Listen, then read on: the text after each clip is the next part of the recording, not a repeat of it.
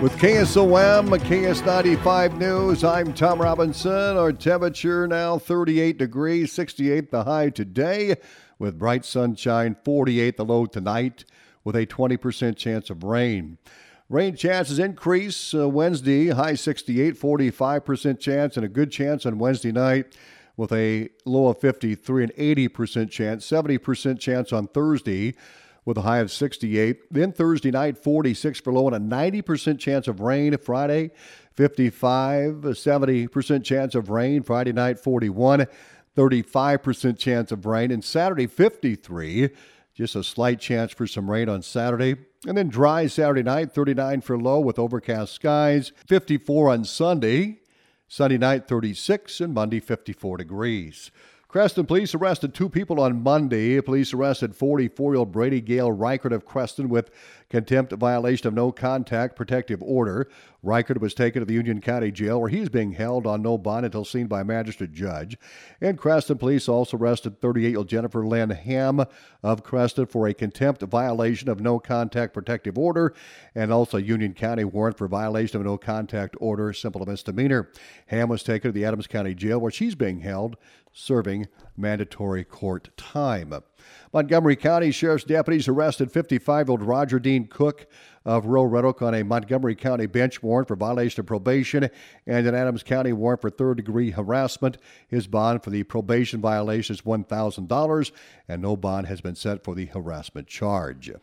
The Iowa Department of Natural Resources is investigating a fatal hunting incident that occurred Sunday night in northern Hardin County.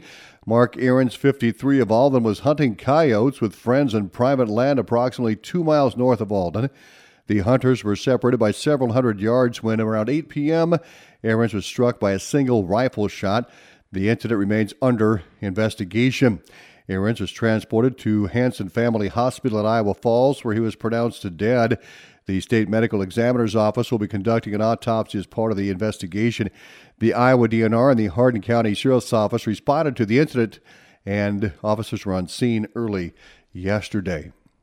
A North Carolina man was transported to the hospital following a semi rollover accident in Cass County. The Cass County Sheriff's Office says first responders were called to the 66 mile marker of uh, I 80 eastbound on Saturday. When they arrived, responders found that a 2010 Volvo semi tractor and trailer being operated by William Hare of Winston-Salem, North Carolina, was traveling east on I 80 when the semi slid into the south ditch and eventually rolled onto its side. Hare sustained minor injuries during the incident, but had a cardiac event soon after requiring emergency medical attention.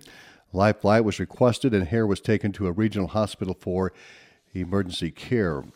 Well, a Sioux City man is facing charges after a short chase on Highway 30 near Ames.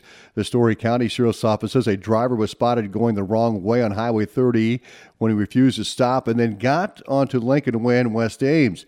Officers used a pit maneuver and the driver flipped the SUV. Officers then used a taser on 20 year old Ty's shoulders of Sioux City to take him into custody. Two squad cars, another vehicle, and a Cyride bus were damaged.